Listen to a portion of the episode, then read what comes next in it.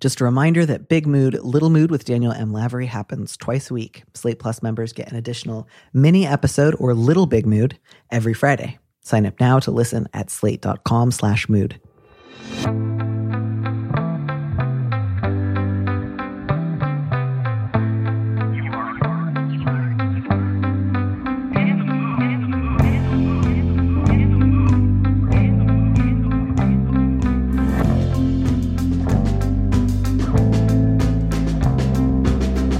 And welcome back to Big Mood, Little Mood. I'm your host, Danny Lavery, and with me in the studio once again is Carmen Rita Wong, the author of Why Didn't You Tell Me, a memoir. She's also written Never Too Real and Never Too Late, and she heads up Malecon Productions, a company focused on women led content. Carmen, welcome back to the show. Thank you so much for having me back, Danny. I mean, I'm I'm thrilled. I mentioned to you before we went on the air that we we got a lovely little burst of letters after your last appearance of people saying, "Please, please set me up with with Carmen." um, and I didn't. Sorry, everyone. But okay. it's always nice when people express general warmth and interest in your existence. So, oh my goodness, uh, that's wonderful. Thank yeah. you. Yeah, but you're gonna have to work a little harder if you want to oh. go on a date with Carmen. Okay, you can't just email me and say I'm done. She is, you know, the, the bar is higher. Email more people. Danny did you did your job already. You had me on. Like you don't have to do any more work. You know what I mean? I I never want to do more work. So find that, me. That Same beautifully. Also, I have to finish my book this week, so I really don't want to do more work. oh my gosh! Good luck. I you got got this. to have the best experience of all, which was at the beginning of September. I got that email from my agent that said, "Hey, where's your book?" And I said, "I thought it was due next month," and she said, "No, I'm pretty sure it was due this month." And I said, oh, I really feel like we had a conversation where we said October. And she said, maybe we did and didn't write anything down. I'll see what I can do. And oh. everyone said, you can have October. So, all right. There you go. That's excellent. So yeah. excited. And it's actually going great, but it is, you know, not ideal to be getting mm-hmm. emails like that saying your book should be done. Yeah. That's instant panic attack. yeah. Yeah. especially when you've kind of in the back of your head been thinking, I should probably double check if uh, my general sense of the deadline being sometime in October is what's actually in the contract because I could just yeah, read what, that. Yeah, and they usually there? don't write sometime in October. They yeah. usually put like a regular date in there. Well, I, I just sold my next book. And I was ve- thank you so much. And but you, as you know, these things take a long time, so it'll be out in a couple years. But I had to sit there and just be really be like, okay, this is the date, even though it may be a month before, it may be a month after I get it to you, but I'm going to do my best. Yeah. You yeah. do your best. And, you know, again, it's close. It's close. I'm doing great. But also, boy, they sure just did tell me a date, and I just should have written it down in more places. Oh, my goodness. Well, now you got the time. Now, so there time. you go. Exactly. So after this, it's right back to the mines. Um, and actually, in the interest of time, I should start reading our first question because I still I still have a couple chapters to go. Okay. So our first one uh, you know, a, a, not uncommon sort of question. And I think what's going to be most useful here maybe is thinking about to what degree is it useful to think of your relative here as a person who is being radicalized versus a person who is choosing to become more radical? Mm-hmm. Um, and not that you you would just definitively assign a person one category or the other and say that's who you are forever. But I think that might be useful rather than um, people do sometimes sort of talk about like I lost a relative to Fox News or or conspiracy theories, and while I do think there's some there's some truth to that, it's it's also a, a little bit I don't want to say of a cope, but it's a little bit of a way to sort of soften the sadness of the loss. And I think sometimes what's just true is uh, someone I love uh, has values that I find really repellent, and over the years they've become more attached to those values, and it ended our ability to be close. And that's sad, but it's not quite the same thing as like a big monster came and stole the person I love.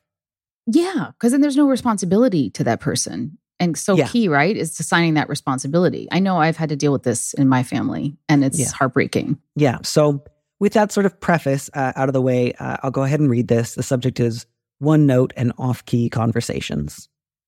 My cousin Caleb is sliding far right. He's always struggled with anxiety and panic disorders, and in his late 30s, he can't keep a consistent job and lives with his parents.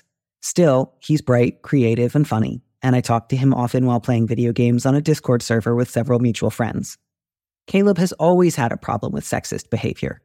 We were raised Christian, and he never broke away from the homophobia, sexism, and general conservative values of our church. He said plenty that has offended me in the past, but I always felt like we could talk about it, and he would at least hear my arguments, especially as a female relative of his. Recently, Caleb has escalated to arguing in favor of right wing conspiracies, and his demeanor is getting more intense. He references conservative YouTube videos about feminist plots to oppress straight white men. He seems to believe that racial minorities are the reason he struggles in life. I'm not the only person in our Discord group who is often offended by his comments, but we all try to respond thoughtfully and sincerely with the hope that our differing perspectives can help him. It's getting to the point where my friends want to leave to get away from him, and I don't blame them. I want to kick Caleb out of the Discord, but I'm worried it's his only connection to people who aren't hateful online conspiracists. Personally, I don't want to abandon him as my family member, but I'm also not sure how much more I can tolerate. Is there anything I can do to help de radicalize my cousin before he's too far gone? Is the solution more tough love confrontations, gentle pushback, and logical arguments, or just cutting my losses and ignoring him? Has anyone had success in getting their loved one back from the YouTube algorithm? Hmm. So I, I, think two things that felt important to me to start with was one, the letter writer mentions she's a woman and that a lot of what Caleb espouses is pretty intense, like misogyny and sexism. So, you know, I don't want to err too far on the side of like he's going to be hiding outside your front door with a weapon tomorrow. But I do think, at least when it comes to anything like tough love, I, I would want this letter writer to keep her safety in mind. And if he's like bringing up a lot of conspiracy theories, he believes that like feminists are generally out to enslave men, and he says a lot of sexist things consistently, you know, look after yourself, I guess is what I'm saying. Like, don't necessarily try to go fully tough love if you are at all worried that he's going to get like physically intimidating. Yeah.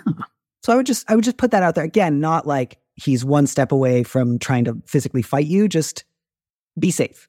And then the other one is, as I mentioned in the beginning, this idea of can I get my loved one back from the YouTube algorithm?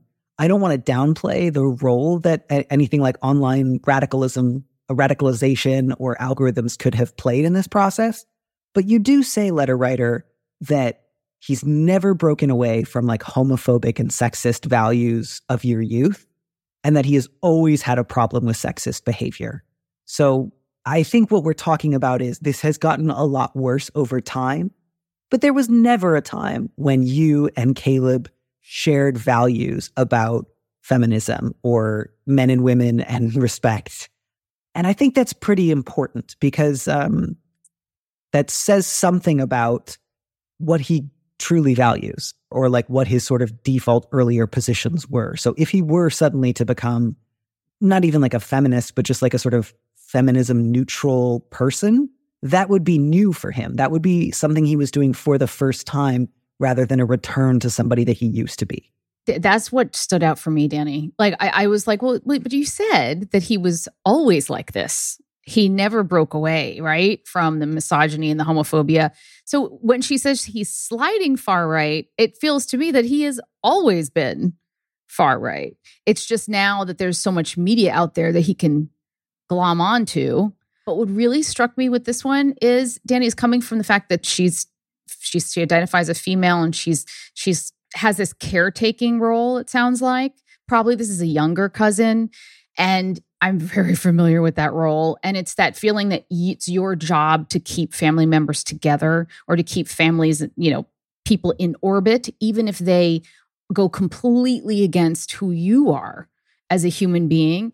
And I, I know, and I've had to struggle with this, of course, in the past couple of years, especially.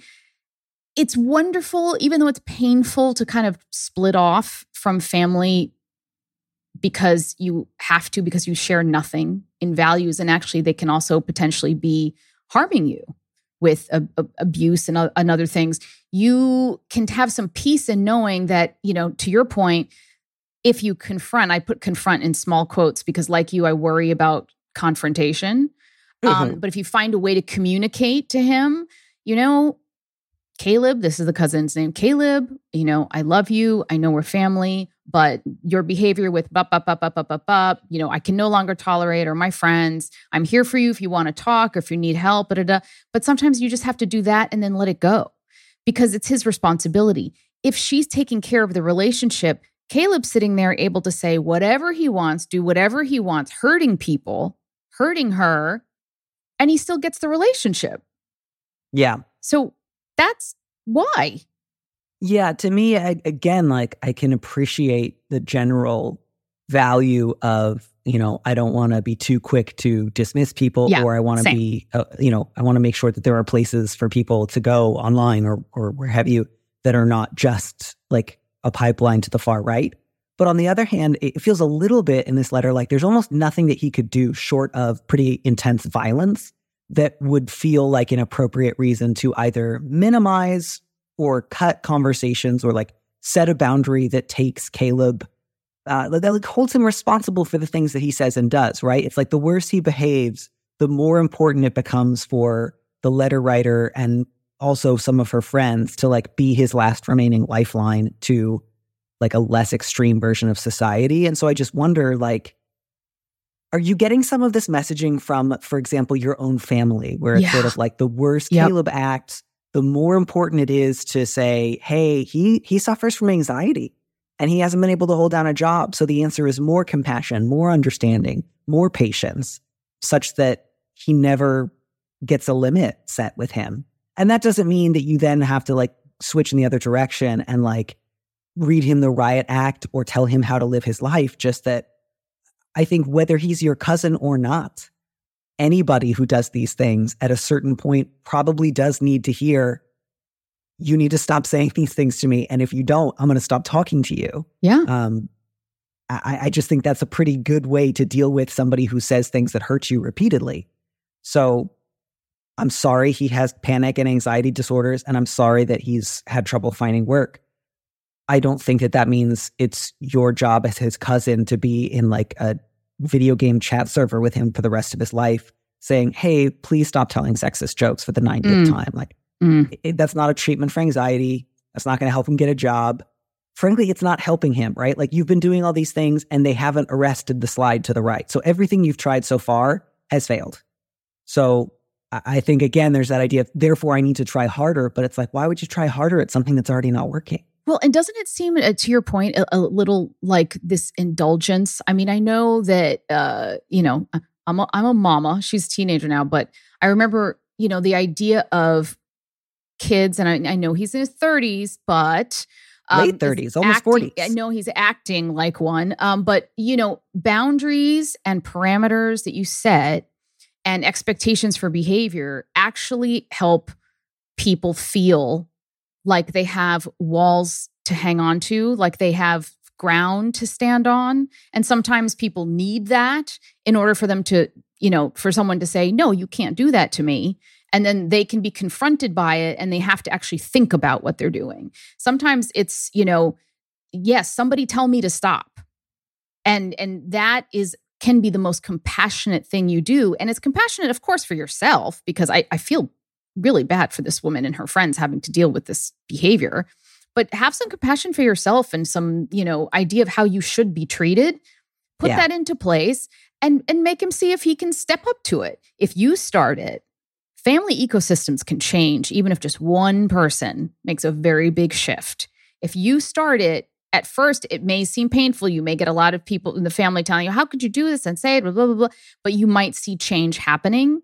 Others will see change happening or at least he can get some help. But I, I'm totally with you. It's parameters and boundaries are very good, compassionate things.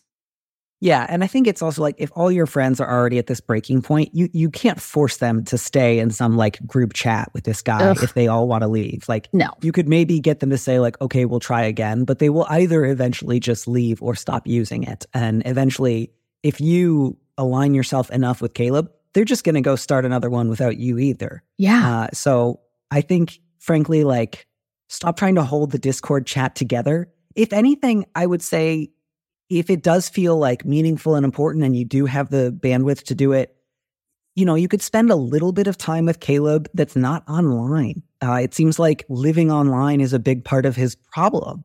Um, I don't know if you're like physically close to him. And again, given some of the shit that he has expressed in the past, I don't necessarily want to suggest go spend a lot of one on one time with him. But frankly, even like a monthly phone call that requires using your voice and hearing somebody else to talk to one another rather than just like being a keyboard warrior and like trying to upset all of your friends um, would potentially at least make room for different kinds of conversations. And I think again, like focusing on like we could talk about like plenty of stuff, but I'm not going to talk to you about like anything online. Um, again, not in the interest of you're probably going to change his values, but just in the sense of that's, I think, where a lot of the problem stems.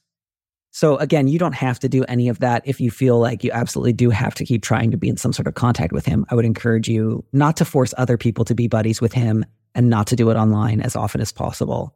But also to me, it's just like I see this. I see no sign that he is as interested in you as you are as of him. yeah. He doesn't seem to care yeah. much about what's going on with you. It doesn't sound like he asks you questions. It doesn't sound like he's even willing to like scale back some of his like right wing paranoia. And so I just think this is a person who doesn't really care about you or your relationship.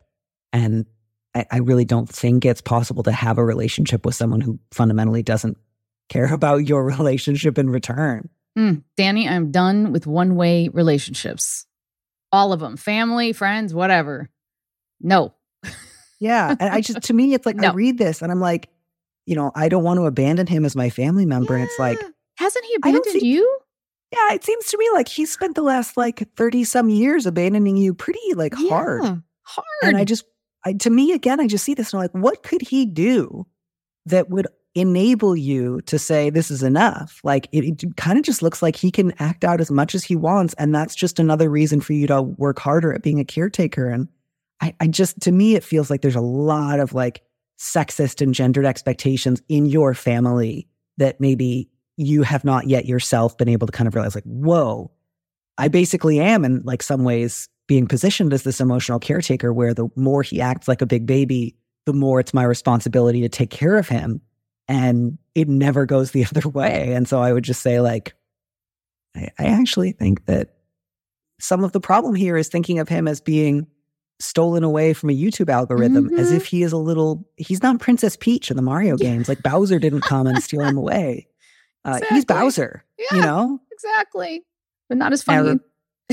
and, and without without as much like stuff, I guess Bowser technically has Musical a job. Talent. Yeah, that's true. That's true. I don't know if he has a job. I don't know. He like runs a bunch of like airships, so he's like technically like a race car driver, like in the in the Air Force or something. well, something. he he he doesn't live at home with his parents and not not have a job.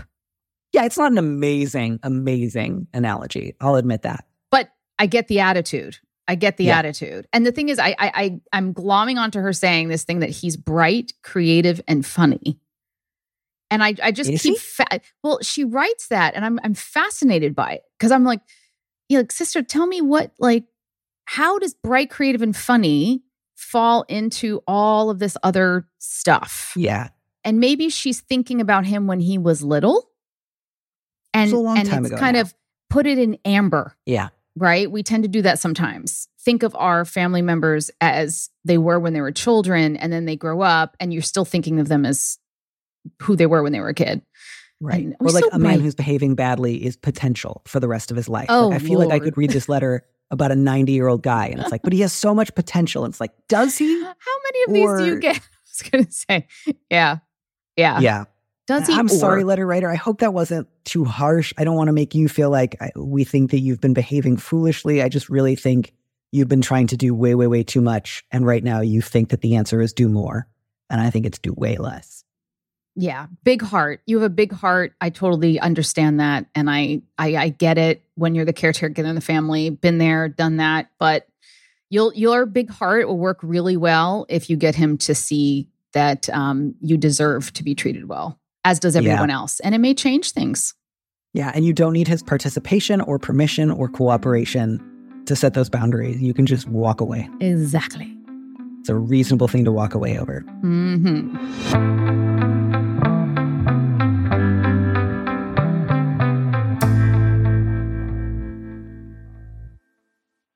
So on that note, I think we're ready for our second letter. And uh, if you would be so good as to read it, uh, I will be so good as to sit here and listen. I will do so. Okay. So the subject here is worried about working. Letter writer says, I recently interviewed for a job I really wanted, working with a wedding vendor. I thought I did great and really seemed to vibe with the interviewer. The next day, I received an email from the interviewer that I did extremely well in the interview, but they had a question about the mask I wore. I'm immunocompromised and wear a mask when I have cold symptoms, which is unfortunately somewhat often. They explained wearing a mask was a hindrance to lip reading with guests and asked how often I wore it and if it was for a health issue or full time. I'm honestly shocked it was brought up. Is this a red flag? Should I pursue this job if they hire, even though they asked a borderline illegal question? I've never encountered this before and am clueless. Oof. I feel for this person so much, Danny. Yeah. Um, I'm a mask wearer. My daughter's immunocompromised. She's a mask wearer. I've gotten nasty comments, dirty looks. I feel so much for people who need to wear masks on the job um, because it's there's a lot just a lot of bias and prejudice. I I'm looking though in this letter, there's a there's a hint, there's a clue, as I as, as you do all the time, Danny. There's like this thing that it's it's hanging on. The fact that they noted that it was a hindrance to lip reading and asked if it was for a health issue, that is kind of this um, space of disability versus disability.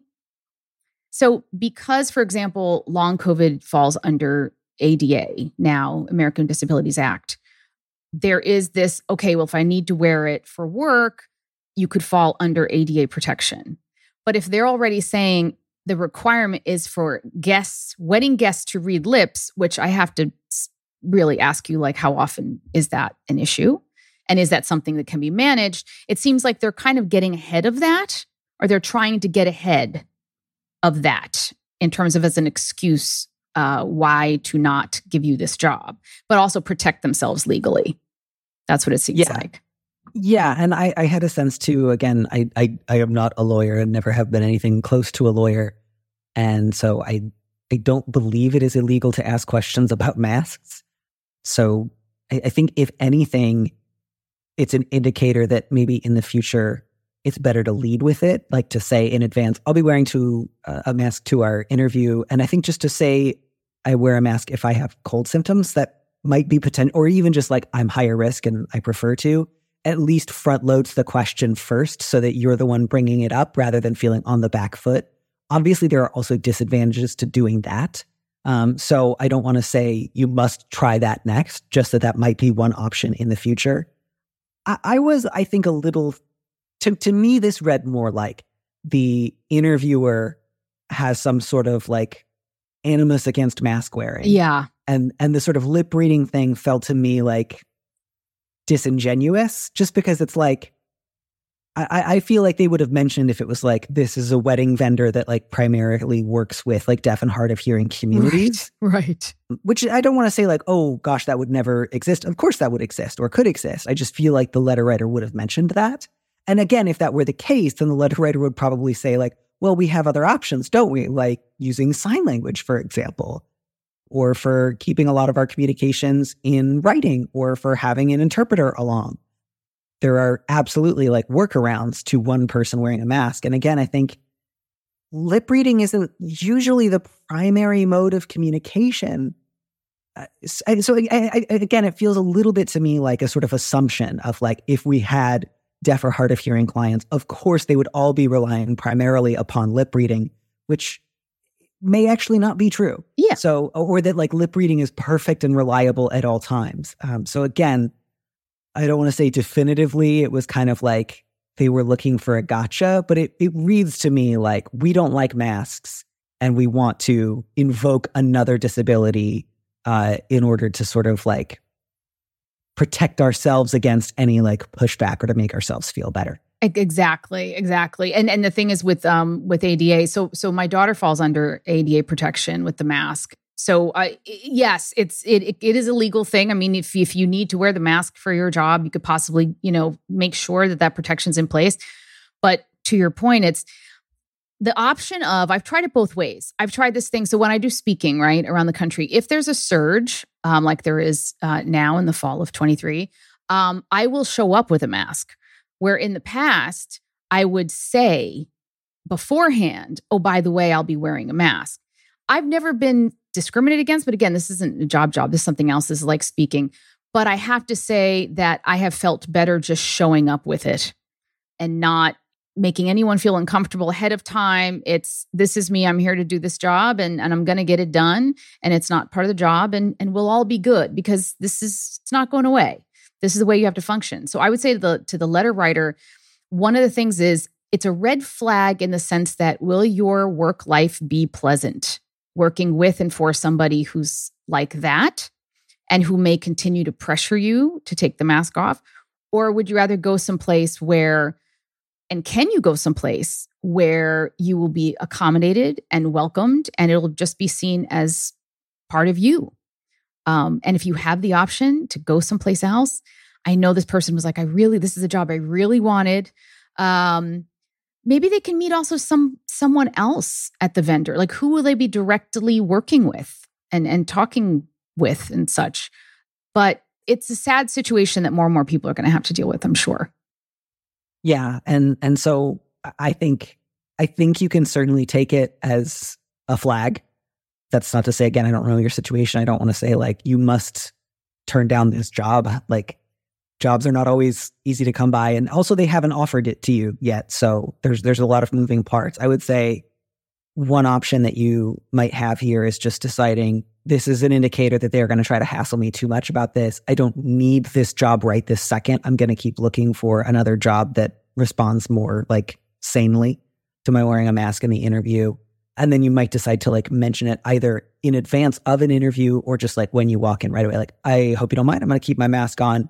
And you can be as general or specific as you like. You can say, I live with someone high risk, or I myself am high risk, or you don't even have to say that. Just, I'm going to leave my mask on. Or you could potentially like write back to this employer and say, I'm wondering, can you tell me how often, you know, lip reading is part of how you communicate with guests? Uh, and if so, what other workarounds do you have? Because I have to imagine mm-hmm. that there will also occasionally be uh, deaf or hard of hearing clients who might also wear a mask. So the the issue would not simply go away. Right? That's why I think I felt like it was sort of disingenuous because it was sort of like treating deafness and hard of hearing like a, an Uno card where okay well here's this here's this disability what are you going to do now this one trumps yours instead of just like you you can be both you know covid cautious and or high risk and or deaf and hard of hearing um, and so the issue would still come up. So you can kind of uno that card and, and not to say that you should say it in a really like provocative way but just sort of like you know i can imagine this this and this as potential workarounds. Um, what have you tried in the past? And just like don't yeah don't cede the argument. Don't concede the point that nobody deaf or hard of hearing would ever themselves wear a mask or expect someone else to wear a mask. Because again, like you could also like look this up. Like, yeah, the last three years, deaf and hard of hearing people have also been going through a pandemic and dealing with both wearing masks themselves and seeing other people wear masks.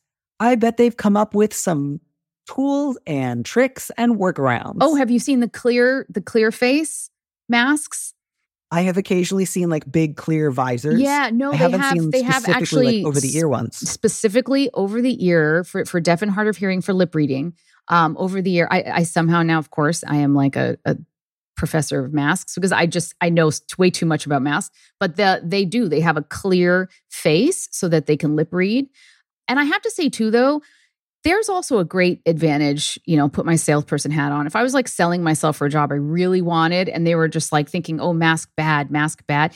Do you know how many people I, I, get probably for every one nasty look or comment when I'm wearing a mask, I get like three or four or five people saying, Oh, I'm so glad you're wearing. Oh, oh, that's so good you're wearing one. You know what? I'm going to start wearing mine too. Or let me put mine on. Or that's really good. And da da da. I think the the voices that are very loud about not liking masks are very loud but the amount of people that are just like cool good for you good thing to do appreciate it you know and also while you walk away they might be like you know what i'm glad because what if they're sick yeah you know they're taking care of themselves and taking care of me So let's, uh, to me, it's a big plus if I was hiring and I was a wedding vendor and I had one or two people that were like walking around with masks on. Go, go good. Yeah. Looks good for you. Only thing I would add to that is the letter writer mentioned um, I wear a mask whenever I have cold symptoms. Yeah. Again, I don't know what that looks like for the letter writer. It could be anything from like uh, a mildly sore throat to I have a fever and I'm coughing. So again, I, I'm going to like benefit of the doubt. It does not sound like this letter writer went to an interview like incredibly ill. No. But I also wouldn't disclose to anyone I'm wearing a mask right now because I have cold symptoms, because then that bites the question of like, well, why aren't you at home? Like, are you too sick to interview? And so again, I don't want to assume that you were like truly sick so much as just like I have an Im- immune system that means sometimes these symptoms pop up without my actually getting all the way sick. But I also don't want to explain to people like in between coughs, like I just have like this issue. I'm not truly sick. Again, it does not seem to me like the letter writer was like doing the like Michael Jordan playing the basketball with the flu thing, but uh yeah, neither, no, lead with immunocompromised. Just don't share that you had yeah. cold symptoms. lead with immunocompromised. yeah, that's what I say because yeah. it's true. Yeah, and if anybody else has some experience specifically with like navigating job interviews with with um, masks on, feel free to write in, let us know. Um, and and good luck. I think it sounds like you might be in a position to turn this one down if you feel uncomfortable. I would say, depending on how they react to your response, you might decide this is not the place for you. Um, it does seem like so often wedding vendors are at the forefront of certain like especially like gay civil rights uh, like legislation it often just feels like wow like wedding vendors are just the number one front line of just like hot button social issues. Oh yeah the cake. Yeah doing the cake will i do the cake or not? You know that sort of it's for sure it's it's a very interesting position to be in in society. It's almost like you your job is is literally and figurative catering to a changing world and changing relationships and all of that. So you're in it. You're in it. Yeah. Yeah it just like invites controversy. It often seems to make people feel like they're being asked to like give a stamp of approval to somebody else's life or to sort of get into personal or private things because of the nature of a wedding even though they're also at work. And also, if I were to be slightly judgmental, I imagine sometimes people who love weddings have a flair for the dramatic. Um, and so people who are interested in that industry oh, uh, are perhaps people who go big sometimes. Hey, listen, I was just married a few times. It doesn't mean that I was interested in all this. doesn't mean it's it's a whole nother i had to explain myself to somebody this morning i had a wonderful brunch and and she teased me and she was like oh you like to give no, it's it was it was a search for family. Trust me when I tell you, it's not the wedding part I was attracted to. But for some people, if you're in the wedding business, this is yeah, a, sorry. That's what I meant. I wasn't saying that like people who get married. Well, no, I'm joking. I'm married joking. five times. You probably do like a little drama. Uh, I've you been know, married uh, a night restrained two times. Oh, okay, same. Same. You know. Married, divorced two times, engaged once. There you go. First time was only for nine days because it was a joke in college. Um, what? But like, what is that if not a flair? Nine days. That beats my starter marriage of six months in my 20s. Well, nine days and six months because when we filed for divorce uh, outside of a Starbucks in San Bernardino, uh, they told us we had to wait six months uh, as like a cooling off period to make sure we knew what we were doing, which I really wish they had oh done. Instead, God. when we got married, yes, violently right? hungover in a strip mall. Oh all of our all of our witnesses had just taken mushrooms and were beginning to trip. Oh wow. Oh, that is a that is like a scene. I can picture it right now. But yeah, to your point, hi, how about that waiting period before instead of after? Meanwhile, I got my first divorce was when New York State still did not have no fault. Mm. And I had ah, to wait. Did you have to go to Reno? No, worse. I had to wait a year to even file for divorce. Wow. Mind you, this pendejo had like knocked up his secretary. So let me tell you, that baby was on the out or on the way. I don't know. I didn't keep track. But we were living apart for a year before I could file for abandonment. Wow. And that I is just, remarkable. awful. It's awful. And then thank God for no fault divorce. But anyway, that's which is weird because like I feel like now you're starting to see rumblings about people wanting to like get rid of that. And it's like we barely just got it. Oh, we it barely look.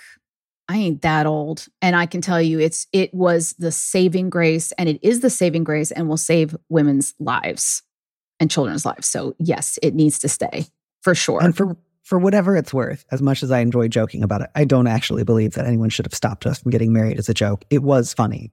Yeah. And the terror of being found out sharpened my wits.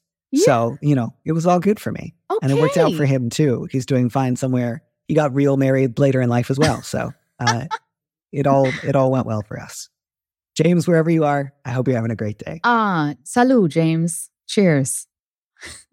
Off that note, we should probably move on. Although now I think I should just always save this time to talk to my guests about any uh, divorces or weird legal entanglements they've gotten into. That could be a really fun new section. uh, yeah. I was recently really disappointed. I was researching a piece that I was doing about the Venetian tradition of of marrying the sea. Um, and like in oh. the course oh. of reading about it, I learned that it is actually a myth that sea captains can marry people. It's a myth. It's not true. I mean, you can, as a sea captain, go and get ordained if you want to, like anybody oh. else but simply being the captain of a ship does not actually empower you to to marry anyone. Um, and in fact, it was at one point such a widespread myth that the like Naval Code of Conduct of 1911 mentions like, "Hey guys, stop asking. You oh can't do that. my god, it's not allowed." First of all, Danny, your brain, you kept that date and that information in your head. That's well, amazing. I mean, the piece just came out. Like, oh, that's amazing. You know. I, I 1911 listen, was the big what about Encyclopedia Britannica year. What happened to Love Boat? I bet he was just, you know, let's just assume he also got ordained. Wow. But also, if you're getting your like ideas about naval law from the Love Boat, you should probably double check that. Exactly. I think so too. Because I don't even think you'd find it anywhere. But yeah, no, I grew up with that with that myth, of course. I mean, it's a great myth, and it, frankly, it should be true. I mean, look, it's fun. It's fun. I I have to tell you, I I'm not so much interested of in in the institution um, no mas, but I feel that it's a peaceful place to be if you can get there. It's not that I'm not the, like terribly still a romantic person. It's just that um, you know you get old and I don't know. It's you know the I'm going to be an empty nester. I got my I've been living on my own for so long. I don't know. It's like kind of like cool it. to have your own places. Yeah. I that's like just, it. I don't know. That's just me, just because I've been there a couple times. But I think that, of course, I think my dream had always been to have and build a very strong family. It mm-hmm. was very much about that. And to have that ride or die person. And, you know, I, hey, look, it may take me to 88, but I'll, I'll get there. Yeah. I'll get yeah, there. I like that. I like that a lot.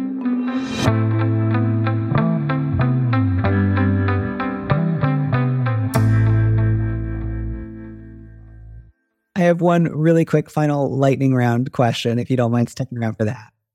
And I don't really have a great answer to this so much as I want to free this letter writer from worrying too much about it. Okay. So okay. that's my that's my preamble. I'm on the lookout for non-gendered ways to refer to a single person casually. Okay, so you're not like knighting people that aren't dependent on being able to remember people's names, genders, or pronouns, or use the singular they. This came up in a group of autistic slash ADHD people that I hang out with where one person explained that he barely learns people's names and it's not realistic to remember pronouns. And with they, he can't help but get confused with whether singular or plural is meant every time, but that he would gladly have an alternative to assuming he or she. The person every time is too formal for our context. Mm. Have you got any fun, usable suggestions we could adopt? No, I do not. That's too fucking hard. Y'all, Sorry, I just like folks. Hey, y'all, you don't want to remember people's people, names. You don't want to remember their gender. You don't want to remember their pronouns. Human. You don't want to use the singular they. And you want me to come up with something fun and make casual. up a word, Danny. Make it up. No, Let's get this, this, started. Guy, Let's make fetch happen. Like, I think this guy is going to have a slightly tough time referring to people. Yeah. And uh, I welcome him to try and find a solution for himself. But too often it's like, if we just come up with one more kind of like cutesy, fun word, like the problem of like perceiving and discussing people is over. And it just, to me, it sounds like, well, this guy seems very picky and I wish him the best in finding a solution, but I sure can't fucking think of one. It's at this point, it's just like, I'd go back to names, frankly. One yeah. word to refer to each person, write them down if they're hard to remember. Yeah.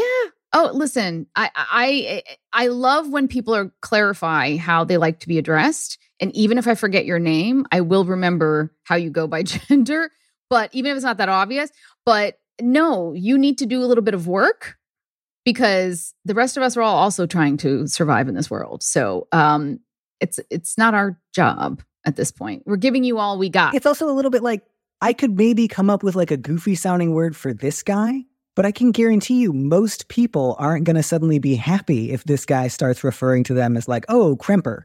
Like that's my word for new people. You know, like, no, I have a name, I have pronouns. Like you can use one or both of them or ask me my name. But I think the best solution is just if he forgets people's names a lot, ask them to remind you of their names. But like, Say, do you hey, know what I mean? Hey, like, kid.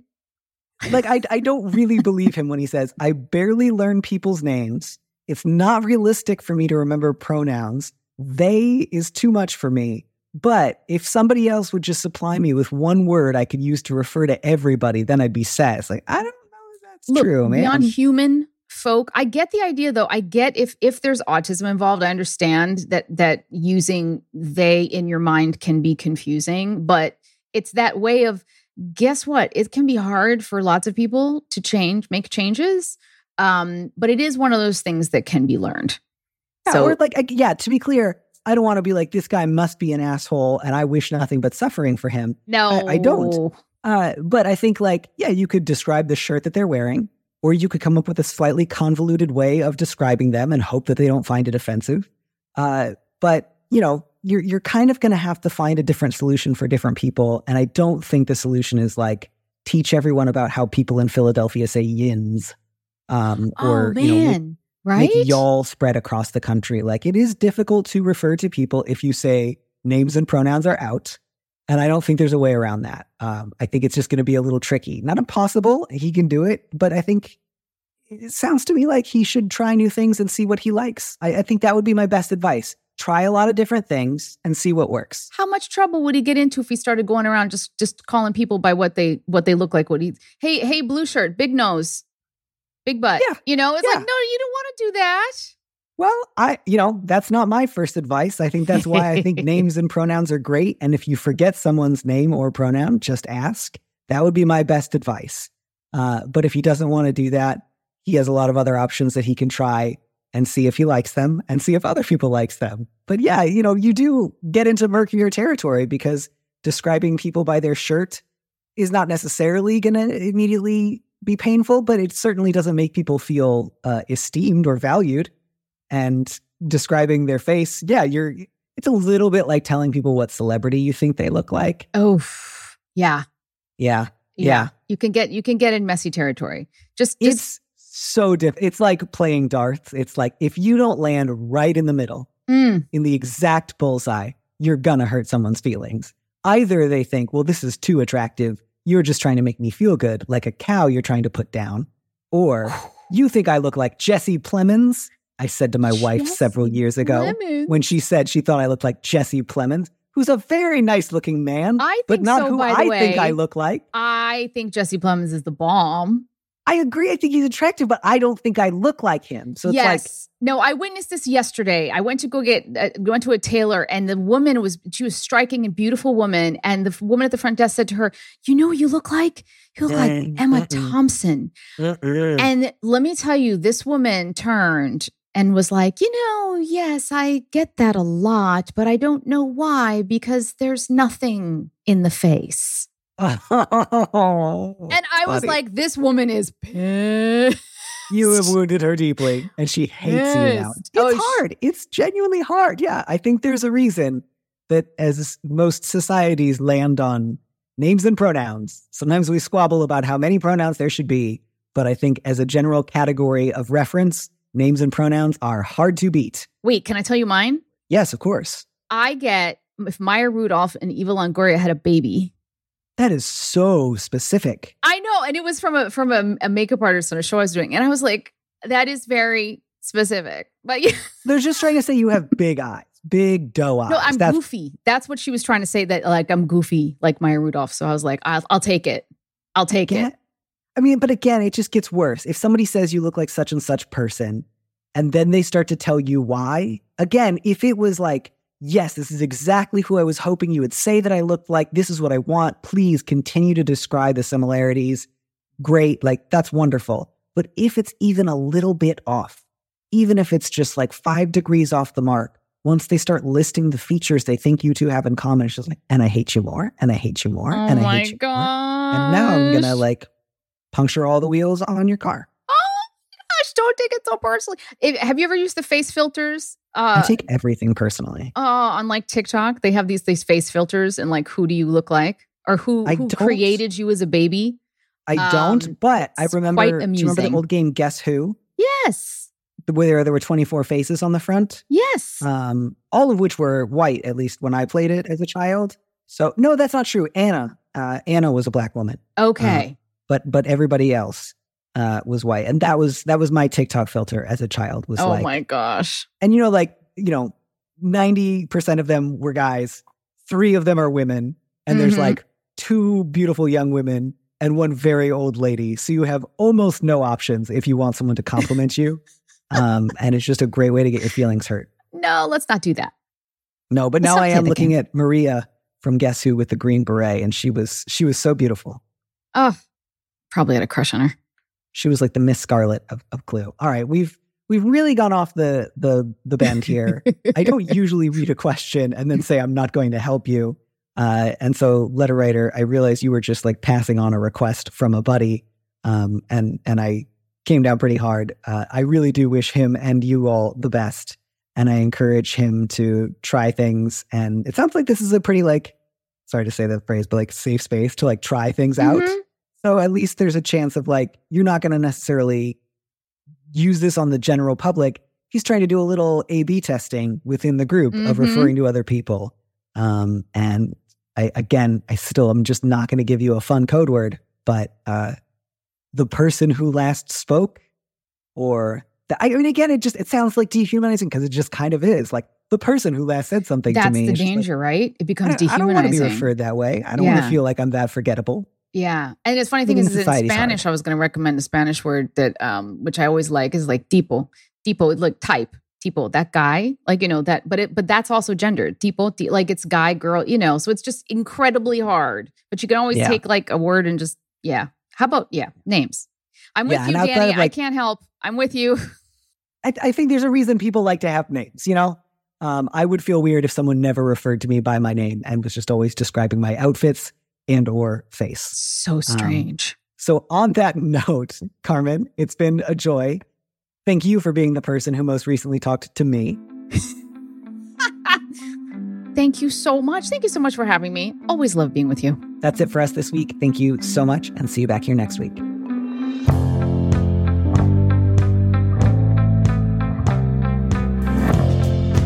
Thanks for joining us on Big Mood, Little Mood with me, Danny Lavery.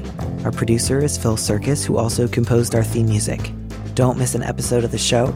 Head to slate.com slash mood to sign up to subscribe or hit the subscribe button on whatever platform you're using right now. Thanks. Also, please leave us a review on Apple Podcasts. We'd love to know what you think. If you want more Big Mood, Little Mood, you should join Slate Plus, Slate's membership program. Members get an extra episode of Big Mood, Little Mood every Friday, and you'll get to hear more advice or conversations with our guest. And as a Slate Plus member, you'll also be supporting the show. Go to slate.com forward slash mood plus to sign up. It's just $15 for your first three months. If you'd like me to read your letter on the show, maybe you need a little advice, maybe you need some big advice, head to slate.com slash mood to find our big mood, little mood listener question form, or find a link in the description on the platform you're using right now. Thanks for listening.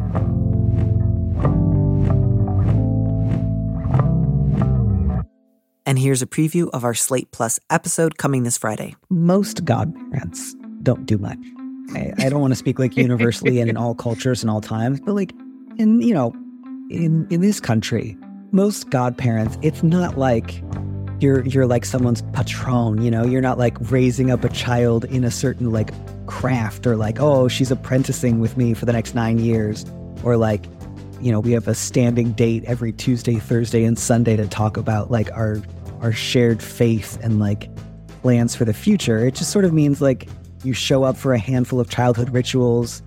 They sometimes see you at birthdays. And then eventually it's like, oh, yeah, I guess she was my godmother. And like, of course, you can be closer if you want. I don't mean to say that. Just like, you are hardly the only person in the country who is like, oh, yeah, I'm like a godmother, but like, I don't, you know, we're not that close. It was just sort of like an idea.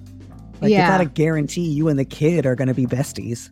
To listen to the rest of that conversation, join Slate Plus now at slate.com forward slash mood.